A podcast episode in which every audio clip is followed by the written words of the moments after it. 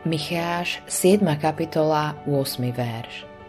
Ak sedím v tme, hospodin mi je svetlom. Dnes sa o trápení duší veľa nehovorí. To však neznamená, že sa kresťania netrápia. Satán, svet a naša prirodzenosť neustále bojujú proti novému životu viery. Tento boj často spôsobuje v živote kresťana tmu. Tedy sa zdá, že duchovný svet je zvláštne vzdialený. Je to ako keby Božie slovo už viac neprenikalo do srdca. Predtým si sa dokázal tešiť zo svojho spasenia a teraz tvoju myseľ naplnila čudne ponurá ľahostajnosť. Môžeš sa prichytiť pri myšlienke, či by nebolo lepšie celé to vzdať.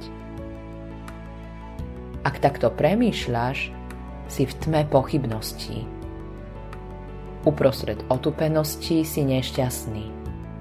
Túžiš, aby tvoj duchovný život opäť ožil.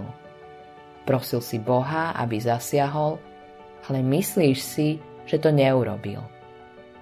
Pýtaš sa prečo?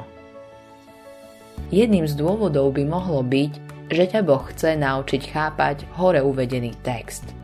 Ak sedím v tme, hospodin mi je svetlom celým srdcom túžime po pomoci, aby sme mohli výjsť z tmy. Niektorí z nás možno vymenujú situácie v živote, kedy nás Boh viedol von do otvorenej krajiny. Ale Boh tak nekoná vždy. Často chce niečo iné. Micháš to mohol zažiť. Bola tma, ale hospodin zažal sviecu. Namiesto toho, aby ho vyviedol z tmy, pán mu otvoril oči pre svetlo, ktoré už rozsvietil.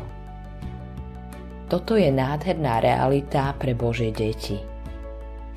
Hospodin oživil svetlo slova, ktoré svieti bez ohľadu na to, aká je vo svete tma.